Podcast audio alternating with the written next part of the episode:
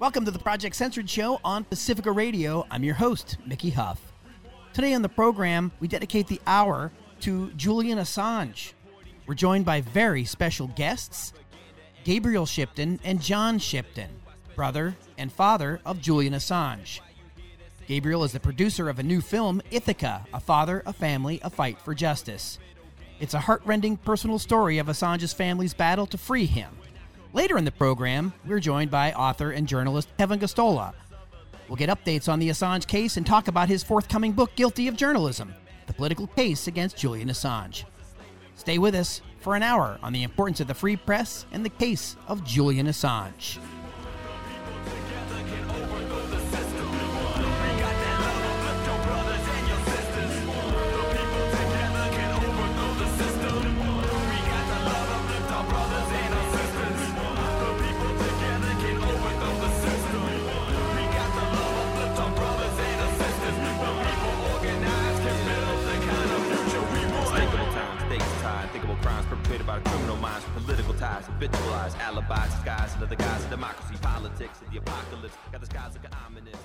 Welcome to the Project Censored Show on Pacifica Radio. I'm your host, Mickey Huff. Today on the program, we're going to be focusing on the case of Julian Assange. We're going to be featuring the author of a new book coming out, uh, Guilty of Journalism The Political Case Against Julian Assange. We'll have Kevin Gosztola back on the program later. But first, I have the great honor of having on the program today Gabriel Shipton and John Shipton the brother and father of Julian Assange, and they are the force behind and protagonist of a new documentary film, Bullfrog Films. It's called Ithaka, and that's I T H A K A, a father, a family, a fight for justice. In this first segment, we're going to have a conversation with Gabriel and John about the film and about their quest to seek justice for and freedom for Julian Assange of WikiLeaks. The film is directed by Ben Lawrence. Uh, it has gotten some critical acclaim already. And Ithaka is a filming of the campaign to free Julian Assange. And it takes on intimate dimensions in this portrait of a father's fight to save his son. Ithaka was filmed over two years across the UK, Europe, and the US.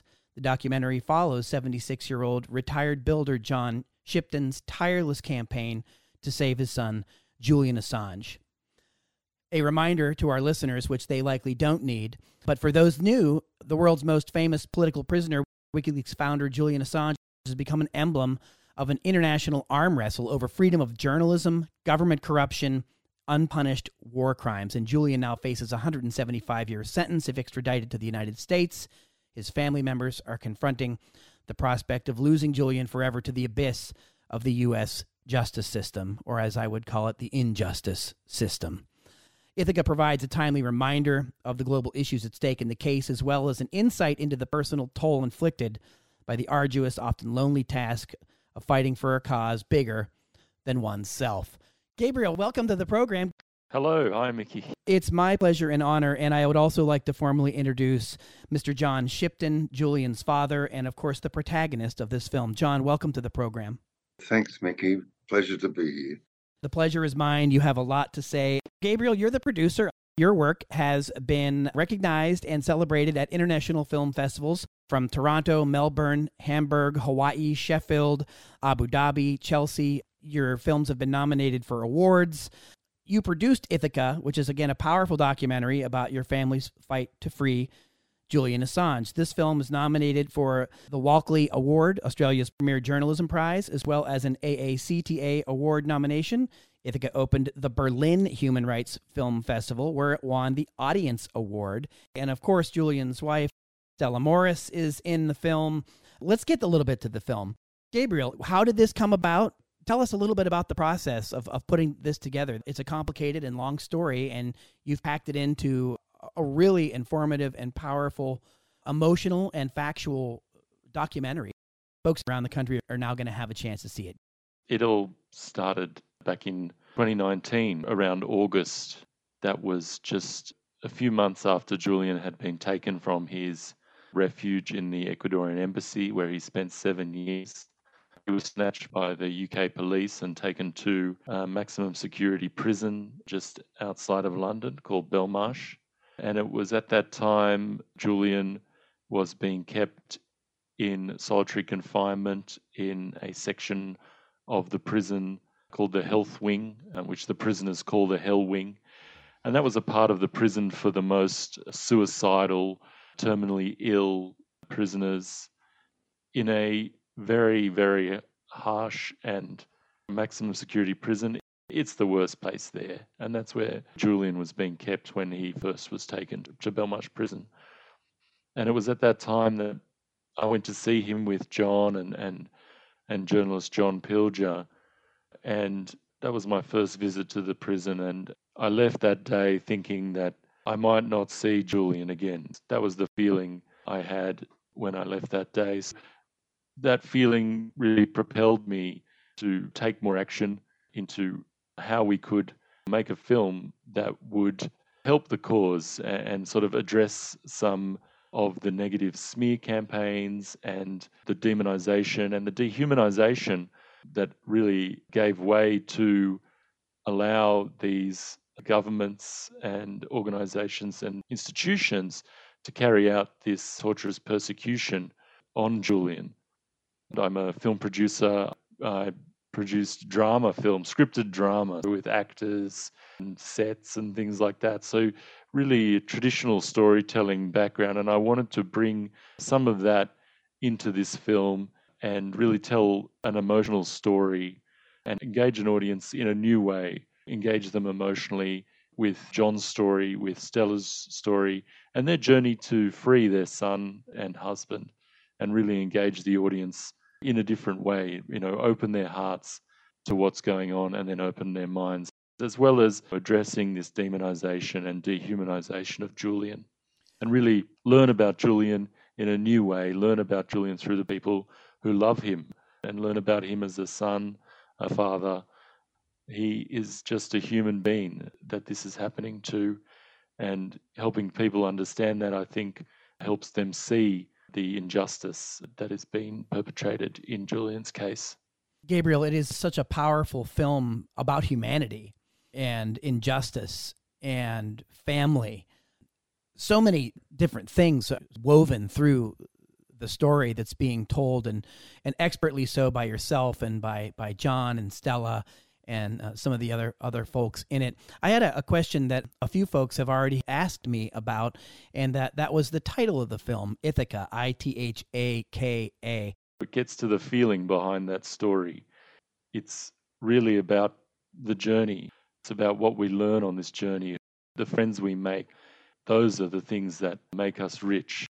And I think when you're fighting in a cause, in any cause that is bigger than you, the objective or the goal seems so far away and might not seem achievable, but you really have to keep going. And it's not necessarily about getting there, but it's about what you learn about yourself, others, and the friends you make and the experience that you have along the way. And really, I think it talks really a lot about not being afraid, which is also very key part to the campaign to free Julian, because those fears you bring along inside you, I think the poem says. So it's about all that. And then it's really this allegory for any type of activism, really, for people who are fighting for a cause bigger than themselves. But when we were on the road in the US in January 2021, John and I traveled there with the promise of a potential meeting with the Biden administration there was a new administration coming in, and people thought there might be a change. There could be a change of position here. And so it was at that time that we were in the US, and John would listen to that poem as a sort of way to rebalance yourself when times are tough and, and when things aren't going your way. Well, things have been more than tough. And uh, John Shipton, incredible story uh, that you tell through the movie, uh, yeah, at times looking very difficult to tell. So many parts stand out. But John, tell us about just the process of making the film is part of that journey too. I did find it traveling, I, I think we've been in 50 countries now, some of them six or seven times. I did find this really interesting thing that in people's hearts generally, there is a revulsion at injustice and a deep hunger for justice and to see justice. And as a consequence of that, wherever we go, we've been warmly welcomed. You know, traveling across the states backwards and forwards, 16 events over a couple of weeks.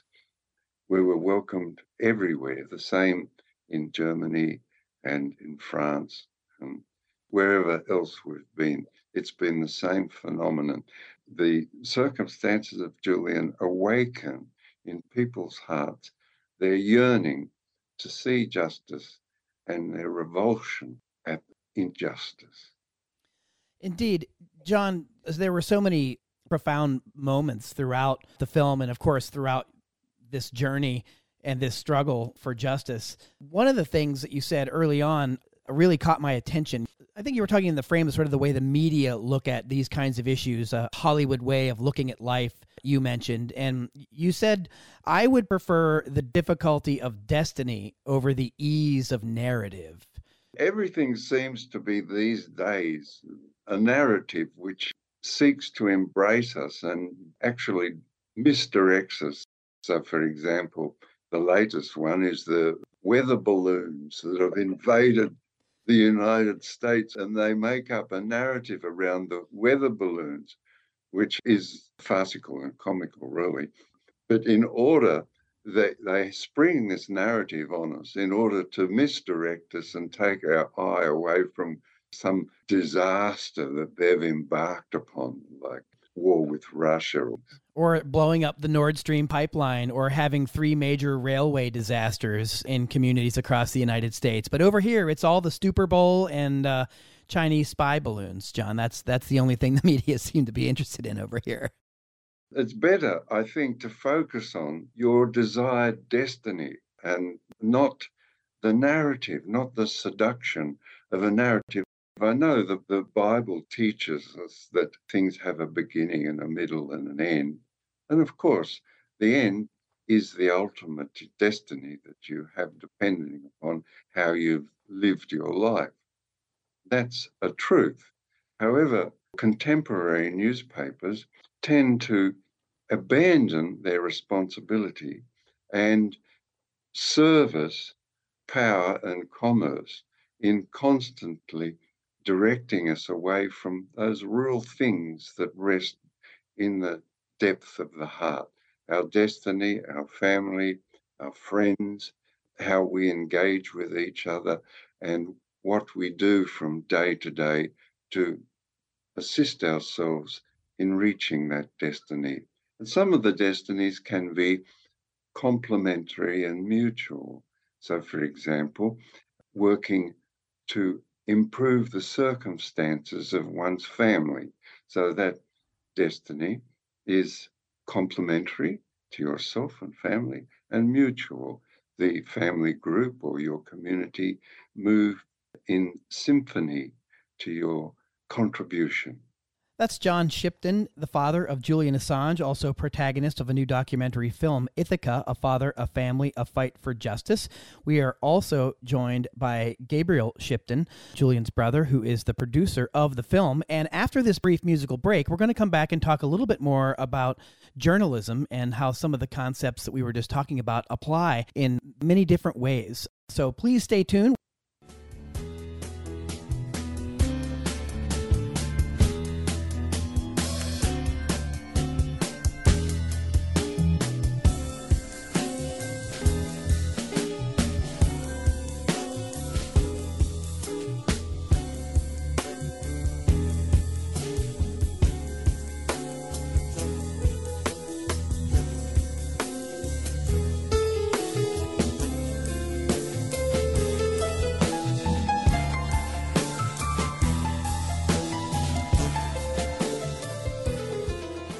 Welcome back to the Project Censored Show on Pacifica Radio. I'm your host, Mickey Huff. Today, in the first segment of the program, we are delighted and honored to welcome Gabriel Shipton and John Shipton, brother and father, respectively, of Julian Assange. They are a force behind Ithaka, a father, a family, a fight for justice. This is a new documentary film that's out, and it's actually going to be shown across the United States starting in late February through part of spring So there will definitely be opportunities to see the film and meet the folks behind the film. Gabriel Shipton before the break.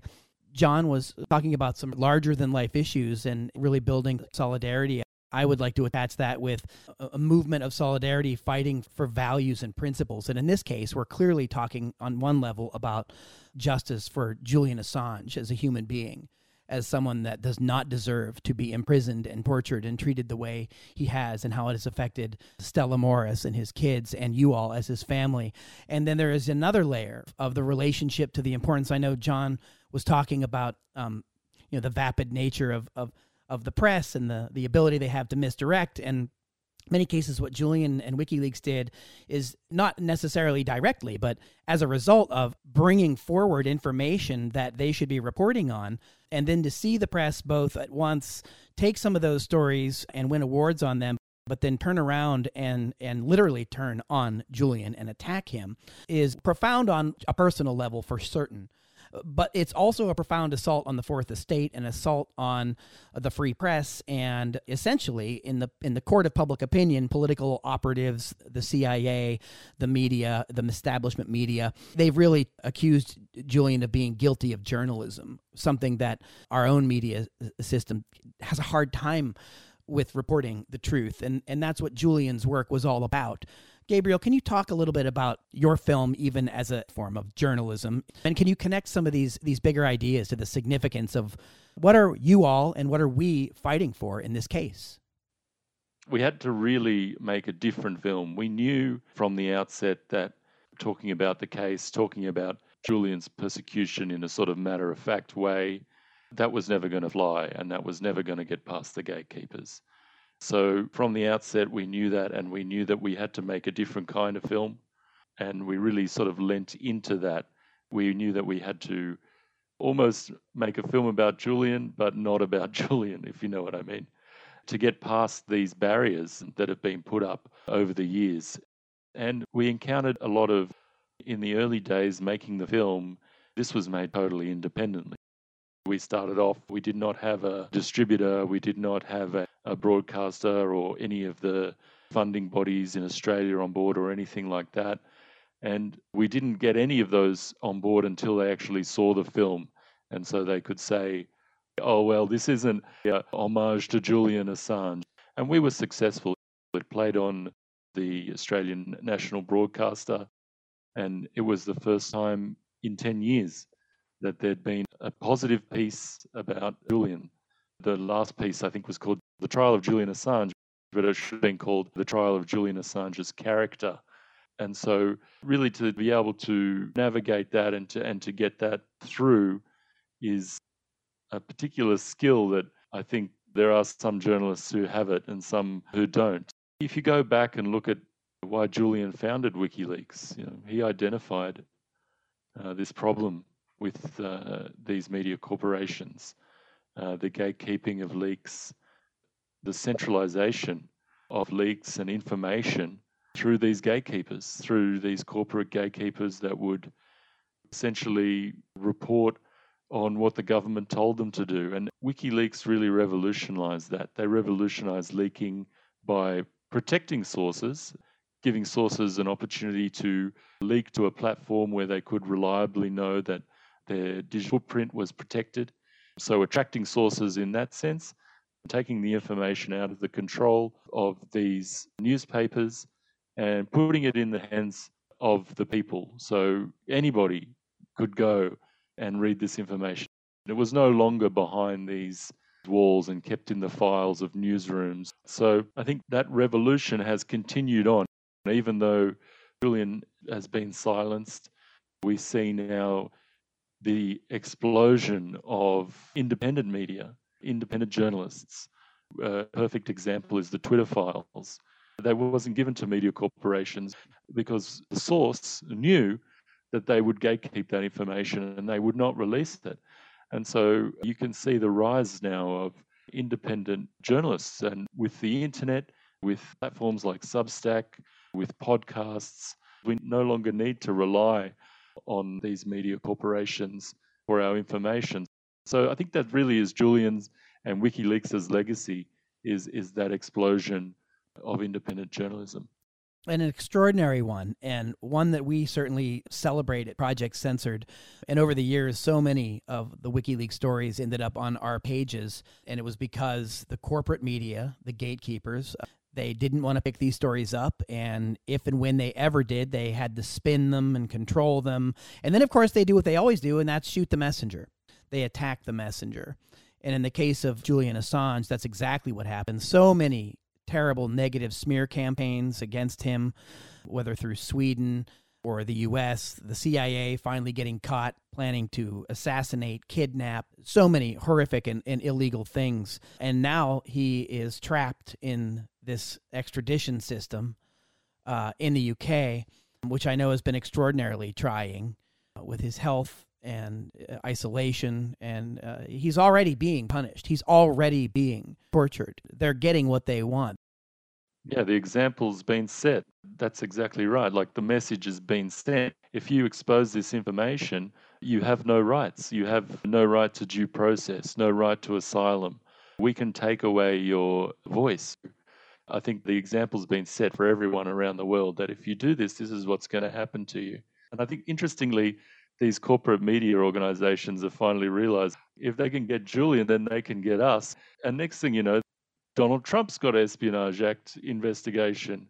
And next thing, President Biden's got an Espionage Act investigation. This could actually be applied to anybody and everybody. You know, it's not just Julian Assange, it's it's sitting presidents, ex-presidents. So it's a very, very dangerous precedent. I think that's why we're seeing the corporate media coming together certainly late to the game, but perhaps welcome voices. John Shipton, you made so many brief but profound statements about media, about journalism, and about what was at stake here. I wanted to hear some of your thoughts too on how significant uh, Julian's case really is for not just journalism, but behind it, how we as people have to check the power of our governments. The only way we can do that is if we have access to the kinds of information that Julian was making available and, and by working with the whistleblowers who also were risking their lives to make that information available. John Shipton. That's the best question I've had in a few months. How I see it is this that the original insight of Julian Assange was as follows that with the burgeoning of the internet, and I think back in 2006, there are about 60 million websites on the internet. With the burgeoning of the internet, if you put up some information, then all of those that had access to the internet could participate in the analysis of that information over dinner or with their friends having a beer or in symposiums and conferences or at school or at university or at work expand upon their understandings and as a consequence of that increase the general understanding of government policy and the overall intelligence of the community. Brilliant and wonderful. And it has happened. So I, have been following Project Censored, you know, since the revelations of Chelsea Manning were published by Julian Assange. And subsequent to that, my understanding of how governments operate and, and how there has been a progressive integration of legacy media into government. And so there's really no distinction whatsoever between legacy media and government policy. And the distinct thing that we understand is that the integration of those two voices, government policy and legacy media, have meant the dumbing down of their capacities. Who on earth would put up uh, a series of revelations and having a sitting president of one of the most powerful countries in the world rabbit on about weather balloons floating over the United States. There's 75,000 weather balloons released by the United States every year. The sky is crowded with them. And they have done that to themselves because they are completely integrated with the, the legacy media and a willingness to deceive us. Now, this is important. This is the last point I make. they've come across this secret that if you say something from a point of view of authority, the New York Times, the president's spokesperson, that's completely stupid, but said from a position of authority, the people will go around saying, well, it must be right. They wouldn't say something so bloody stupid, so ridiculous, if it wasn't true. And the other quality of it is that it's inarguable. You cannot reason against that level of stupidity. All of Project Censored and all of the other ferment in in uh, what we call alternative media, but it's not really alternative. It's the only actual source of information that you can rely on and speak to your friends about, and that you can reason through. You can pull it to pieces and say, aha, I understand now how government policy was formulated within a small section, small section of government to go about a criminal act of terrorism. I understand that now. And I understand from that how ineffective my Congress and my congressmen have become it's all interconnected and in that regard in the worst of ways john shipton and what you just described the legacy media collaboration with governments with government agencies intelligence the whole national security complex. It's now the military entertainment complex. It permeates all of hollywood everything this kind of messaging. Because we often hear critics say well these media outlets they don't censor they use news judgment. They're private, by the way, so they get to decide what's on your airwaves. And at Project Censored, for a long time now, we've described the phenomenon that you just eloquently laid out. We call it censorship by proxy, moving beyond prior restraint notions. And the idea, just because it doesn't look like the government is putting the blinders on everyone. We know well who these people are and how they're completely networked. And you don't necessarily need a memo from places like Washington to the New York Times about how to do something. These people already know. They breathe the same air of the established order. They go to the same colleges, they go to the same programs, they go to the same think tanks. It's this group of people. And I don't mean to make it sound like some nefarious cabal or conspiracy. This is all happening in front of us. And Julian Assange has committed the great crime of journalism and publishing by showing people exactly how this goes on, how long it goes on, the extent and depth to which it goes on in a way that is undeniable for anyone that has any relationship with reality. My last comment would be this that the, the United States has a holy grail, which we all must seek to constantly move towards, and that's the First Amendment. Well, it's a lot of work, and we've all got to pitch in to support it. And I think one uh, fantastic way that we can all support it even more is by coming out and seeing you all on some of your U.S. tour to see this really brilliant documentary, Ithaka a father, a family, a fight for justice. Gabriel Shipton, in the last couple of minutes we have here, last words from you on these matters, and I would be appreciative if you would tell folks where they might get the opportunity to actually come and see not only the film, but the both of you, Gabriel. I know we criticize the US government a lot. Whenever we travel to the US, we're always you know, welcomed with open arms and, and amazed at the hospitality of the people there and some of the friendliest audiences and supporters on our travels. We always meet them when we're in the USA. So we, we criticize the government, but the people are strong and, and always happy to come to visit them again. I appreciate your coming in and helping us with that with that criticism because it's it's extraordinary and much needed. See, we feel very lonely here sometimes. We'll be in 25 cities across the US uh, during March and April. You can find out all the details, all the events at the film website, which is ithacamovie.com. We will be in San Francisco on March the 2nd at the Roxy Theatre at 7 p.m.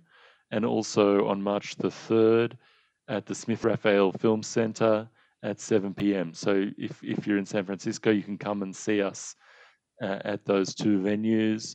or check the website. We'll, we'll I hope we're coming to uh, your town or city. Um, we'll, we'll, have over 40 events uh, all around the US. Uh, so, yeah, I hope we can get to see everyone and everyone can come down and speak to us. What what uh, another thing I'd ask people to do is, you know, always when we're traveling around, we're we're asking people to contact their representatives and let them know how they feel about this case. You know how it affects their democratic rights. I think it's a pretty hard position. Uh, Congress is very late, particularly the Progressive Caucus. I think we're hearing some murmurs that there is some movement in the Progressive Caucus. So now is the time to give your representatives in the Progressive Caucus a phone call and to encourage them to act on this. Some of the members of the Assange defense chapters in the U.S. are working to get information and copies of certain books that are coming out or have already been written to members of Congress. And I'm happy to say that I was just contacted the other day by uh, someone in the LA branch, and we're going to try to get copies of Kevin Gosztola's book, Guilty of Journalism, sent to members of Congress, to key members of the media.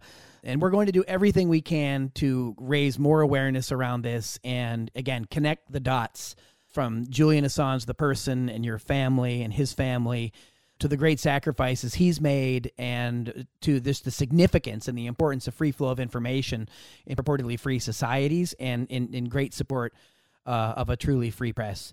Gabriel Shipton, John Shipton, it has been my pleasure and an honor to host you today on the Project Censored Show, Ithaka.movie. You can learn more. Um, February 28th in Los Angeles, March 1st, Los Angeles, March 2nd, San Francisco, Bay Area, both at the Roxy.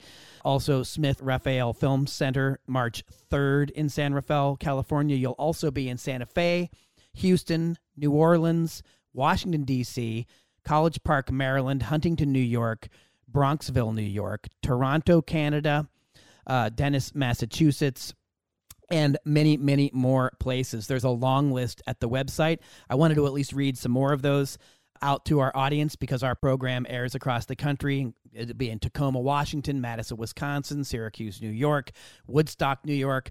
A lot of great places, a lot of great folks there. And I hope everybody comes out to see you all and to see this very important and powerful film, Ithaka.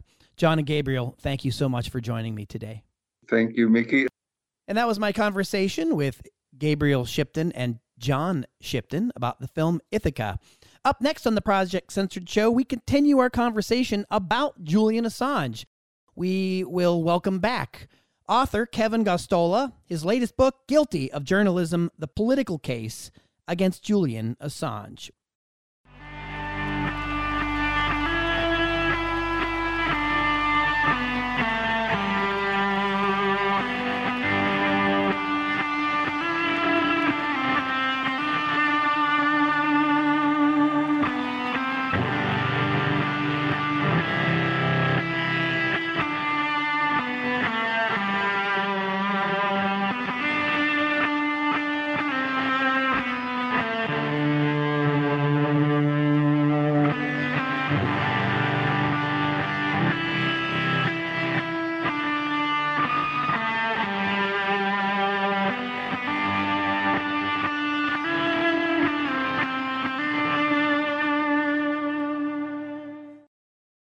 Welcome back to the Project Censored Show on Pacifica Radio. I'm your host, Mickey Huff. In the first segment of the program today, we were honored to be joined by the father and brother of Julian Assange, John and Gabe Shipton, talking about the new documentary Ithaka. And of course, this segues very well into our next guest, who's certainly no stranger to the Project Censored audience, independent journalist Kevin Gosztola, the managing editor at Shadowproof Kevin has recently authored a book with the Censored Press and Seven Stories Press. It'll be out March 7th, and you can certainly be paying attention at shadowproof.com and at the Project Censored page for more information about events around both the film and Kevin's book. The book is titled Guilty of Journalism the political case against Julian Assange. It has a, a, stellar foreword written by another intrepid independent journalist and filmmaker, Abby Martin. Again, Kevin's no stranger to the Project Censored audience. He's been coming on the show for a long time, but especially in the last year or so, Kevin's been coming on to give a lot of updates about the Assange case. He is clearly one of the foremost experts among a handful of people on the Assange case. Daniel Ellsberg has basically called him a go to source on the matter. And I'm just delighted to bring Kevin back onto the program today to talk more about this forthcoming book and why journalism really matters at the heart of the Assange case. Kevin Gosztola, welcome back to the program. Hey, it's good to be with you again. Thanks so much, Kevin. So let's start in because this is a book and you wrote it. Let's talk about that. Let's talk about all the work you've done over the past plus decade, meaning how did that gear you toward this kind of book? You've been writing a lot of journalistic pieces. Now, th- and this is a 300 page book, so that's kind of a different animal. But given that you've been writing about so many of these themes, it seems like it all really came together. And it's a very powerful book in in ways that is even different than the several books about Assange that have come out recently. So tell our listeners a little bit about your process and your thoughts about writing the book and then let's also maybe contrast it with some of the other things that are coming out around Assange right now. Kevin Gosztola. Yeah, so I consider this to be the culmination of over a decade of reporting that I have done, whether it was for an earlier iteration or other formation, uh, the Firedog Lake uh, it was a progressive website that was kind of a mainstay, considered a part of the Netroots with a grouping of other sites like Daily Kos back in the late 2000s, 2010s. That was brought on by editor in chief Jane Hamsher to be a columnist to cover civil liberties and national security issues.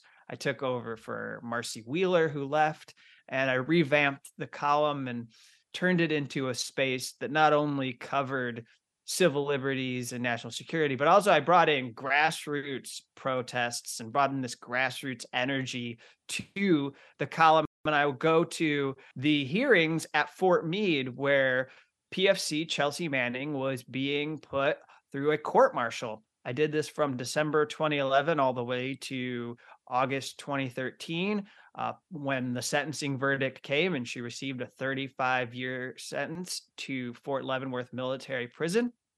And then after that, I was introduced to whistleblowers like CIA whistleblower John Kiriakou, who endorsed my book. And I was introduced to NSA whistleblower Thomas Drake.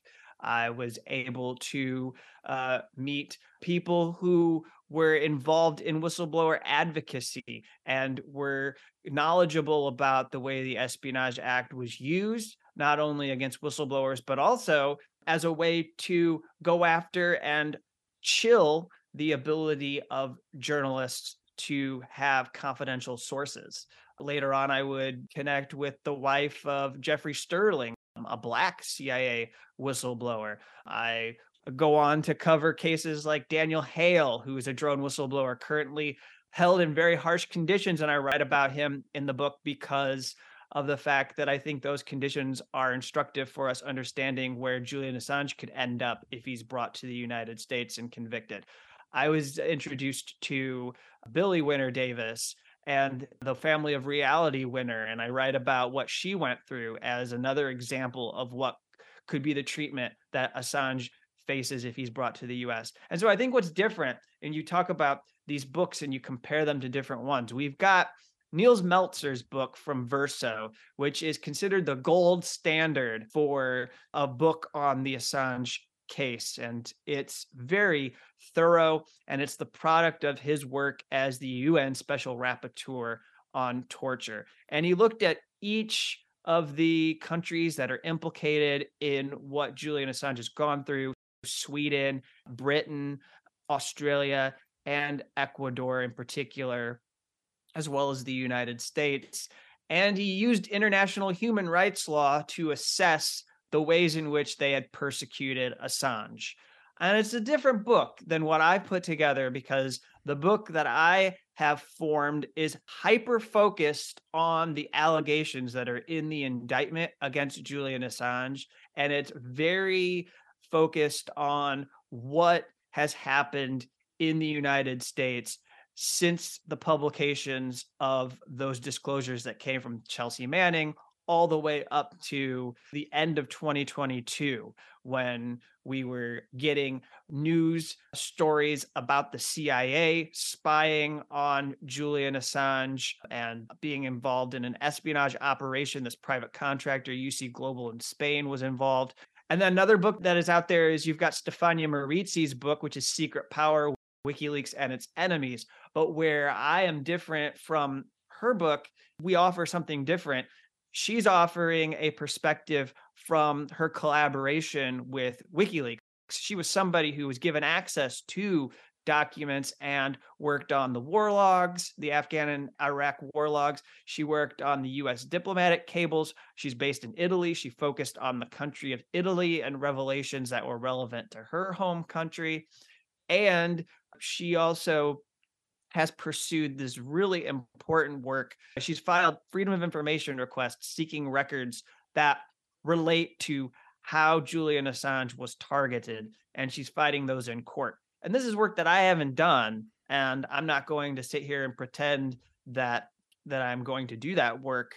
But her book focuses on that journey, on pursuing that important endeavor. And then, like I said, this book is very focused on giving people that guide. So, in the event that there is a trial in the United States, we would have something that we could share with everyone to sound the alarm and tell people that this is what is happening to Julian Assange. Despite what you may hear in the courtroom, here's what you need to understand about Julian Assange's prosecution. And I'm glad you pointed that out because it's important. If people are really interested in this case, they should be trying to read as much as they can from these different authors, these different perspectives, because, well, Kevin, as you know and our listeners know, we've been covering Julian Assange at Project Censored and WikiLeaks and various whistleblowers for years because the corporate media don't cover these stories or if they do, they have a very different spin. They leave a lot of information out. They write more hit pieces. And so it's really important for people to be able to follow the facts around these key issues because this isn't just about Assange or WikiLeaks. It's also about the title of your book, Guilty of Journalism. I mean, this is what's at stake here. I heard you say a word a minute ago that triggered a thought here sounding the alarm. You've actually had a good Publishers Weekly review, I believe, recently that actually gave you high marks on the Assange book. However, like many of these kinds of reviews, they always have some line or some aside or some quip. I think they set up my book very well. They say journalist Gosztola issues a stout defense of WikiLeaks founder Julian Assange in the searing polemic against the US government's encroachment on the freedom of the press, which I think is a very good way to frame it. After Assange published more than a quarter million diplomatic cables leaked by former US Army soldier Chelsea Manning, the CIA retaliated by labeling WikiLeaks a non state hostile intelligence service, launching offensive counterintelligence campaigns, and hiring contractors to spy on Assange. Delving into the rise of an American security state after 9 11, the Obama administration's use of the 1917 Espionage Act to disrupt the flow of information from government sources to news reporters, and the fates of Edward Snowden, Reality Winner, and other whistleblowers, Gosztola makes a convincing case that the American government has overreacted in the case of Assange. And then here's where they quibble with me. The argument is somewhat undermined, however, by the author's tendency to drift into alarmism, as when he suggests that the US might eventually use the Espionage Act against private citizens who share critical views on social media. I'm not going to go into the weeds of how that surfaces in my book, but it does appear at the end of the conclusion.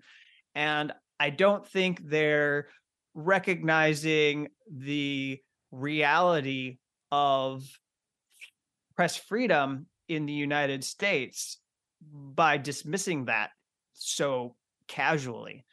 What I outline is first, I invite people to imagine a scenario in which a person could be on social media who is already known to be very critical of the US government, and they themselves end up a target of a raid or an investigation under the Espionage Act. And what I had in my mind was the thought that, okay, there's not a lot of trust in media right now. You spend a lot of time on Project Censored digesting polls, looking at what people think about different institutions, someone might not really know what individual journalists they want to turn to to give a document. They also probably don't want to go through proper channels if they've read any of the news because they could get crushed by their supervisor, whether it's in their chain of command, they probably don't want to go to Congress because the congressional committees are captured and they'll probably inform intelligence leaders that someone is a source and leaking this material. So, what might they do? Maybe they know a family member or they have a friend that they don't think these agencies know about, and they pass it on and they say, could you just post this to your Facebook or could you post this to your Twitter and share it? I think we need to get this out. And maybe that person who gets it out is somebody, like I said, who is already been posting regularly, has a record of being critical of the US government. And I do believe that if they did that without having any background as a journalist, without having a body of work as a professional, a media professional, they would likely be raided by the FBI because the FBI would want to know where they got that document. And that's what I outlined. So, Kevin Gosztola, is that alarmist or alarming? It's alarming. And I think you could call me an alarmist, and I would embrace that label because we should be sounding the alarm about the fact that anybody could be guilty of journalism. And Noam Chomsky said about the book, it's essential reading for those who care about freedom of expression and elementary justice. We are speaking with journalist and author Kevin Gosztola, talking about his forthcoming book, Guilty of Journalism The Political Case Against Julian Assange. We will continue our conversation with Kevin Gosztola after this brief musical break. Stay with us.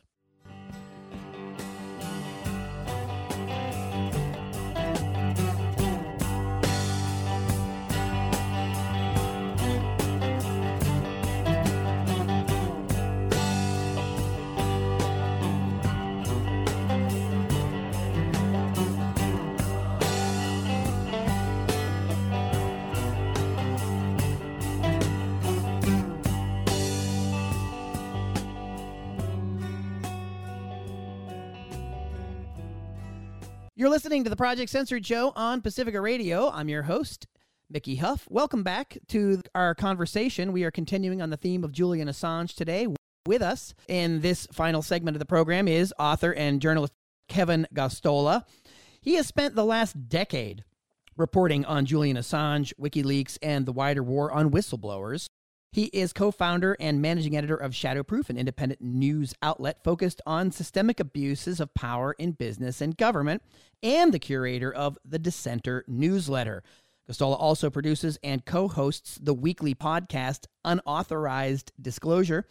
His work has appeared in outlets such as The Nation, Salon, Common Dreams, and Truth Out, and he has been a featured guest on Democracy Now!, The Real News Network, Counterspin, and Al Jazeera English. He is, of course, a regular guest here with us, updating us on the Assange case and all things whistleblower.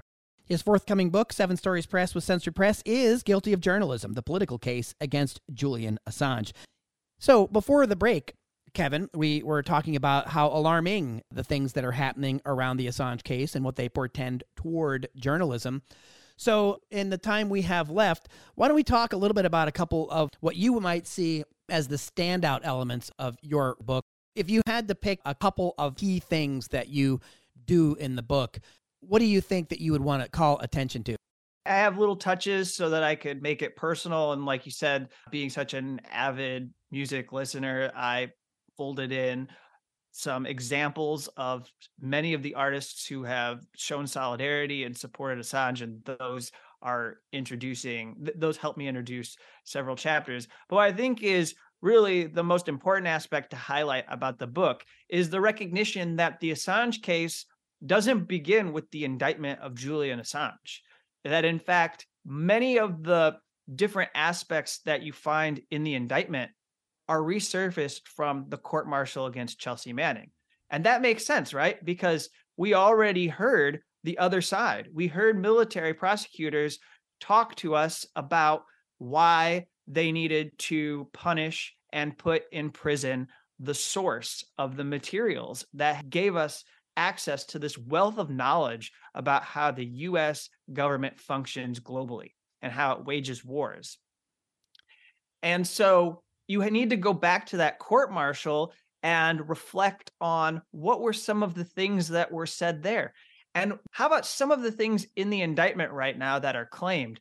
Did those claims do well during the court martial? Were they confirmed through the work of prosecutors or did they fail to corroborate? And I think the two most important points to make here with the brief amount of time that we have is you notice that Julian Assange is accused of conspiracy to crack a password. Um, he's treated as a co conspirator with Chelsea Manning under the Espionage Act. And honestly, they never claimed that Julian Assange was working collaboratively with Chelsea Manning, or they never put that together during the court martial. In fact, I quote one of the prosecutors, Captain Joe Morrow, who said that Chelsea Manning was accountable for her own actions. I'm paraphrasing, but basically saying that she's the one on an individual level who needed to be punished for what she had done. And they didn't say that she was put up to it by Julian Assange. So he's not guilty of whatever they're accusing. I mean, even if he had, though, one of the things we make clear in the book is that journalists solicit information all the time from their sources. They want to know who has access to material and who can give them stories whether it's Julian Assange of WikiLeaks or to use somebody who's topical right now in our sphere, or Seymour Hersh, a longtime reporter, they're going to lean on their sources to see what can you tell me so that I can put together a story that is in the public interest. Kevin, one of the other hallmarks of the book for me that stands out is the story of how the CIA was plotting to kill and kidnap Assange, the Isikoff story from Yahoo. We know many things that seem to just get swept under the rug or ignored. And there's a part at the end of the book that you list and categorize a lot of the major things that we've learned from Julian Assange, WikiLeaks, and the whistleblowers that that got information to him. And some of the things on the list have just been almost accepted. The corporate media certainly likes to move on from them.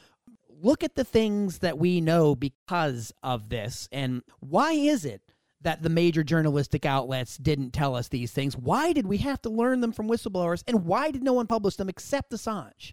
That's a really good question. And I think one of the things that people need to understand here about these cables, these documents that were published, is that even today, you still have examples of people using this information in order to better understand the current world in which we live. The current world, not like to assess history and do research and help people understand what happened during the era in which these documents were written, but how these documents continue to have implications today. And a great example are the cables related to Ukraine and Russia and NATO. And we won't go into the issues, but I just want to make the example that Branko Marcetic, who is a journalist with Jacobin magazine, he did a story for an organization that is committed to pursuing peace, avoiding the Cold War tensions between Russia and the United States.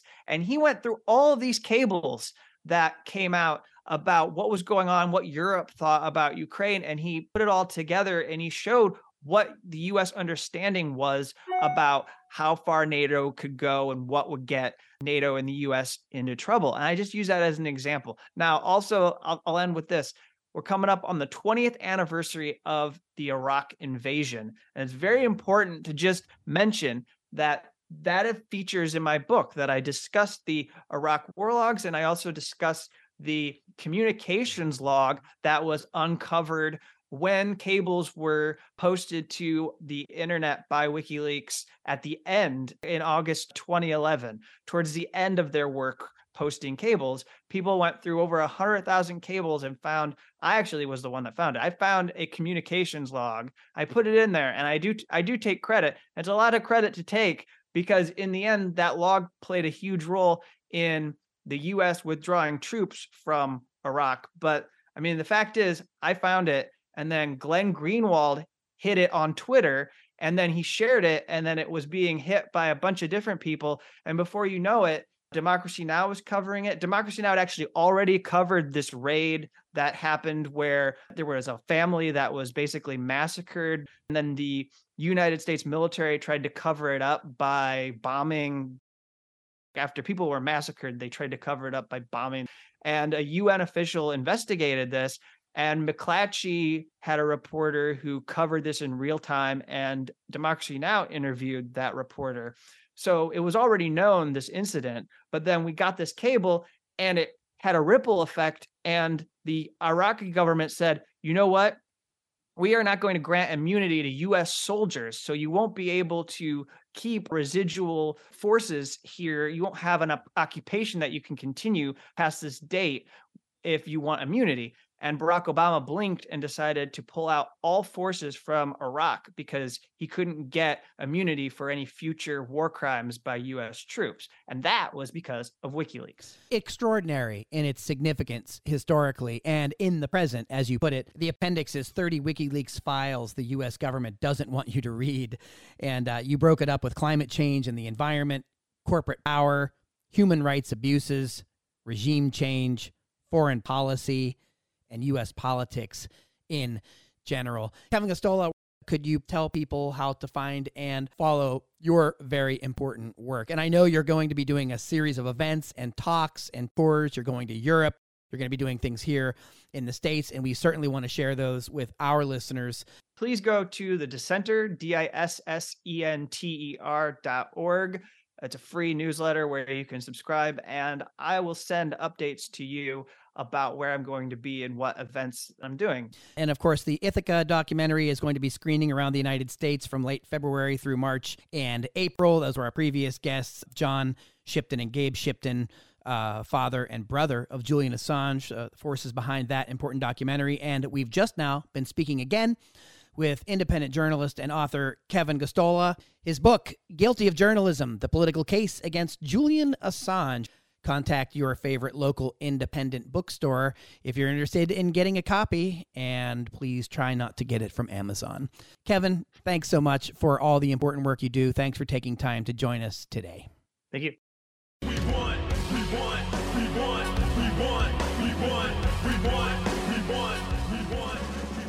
Well, that does it for another episode of the Project Censored Show today.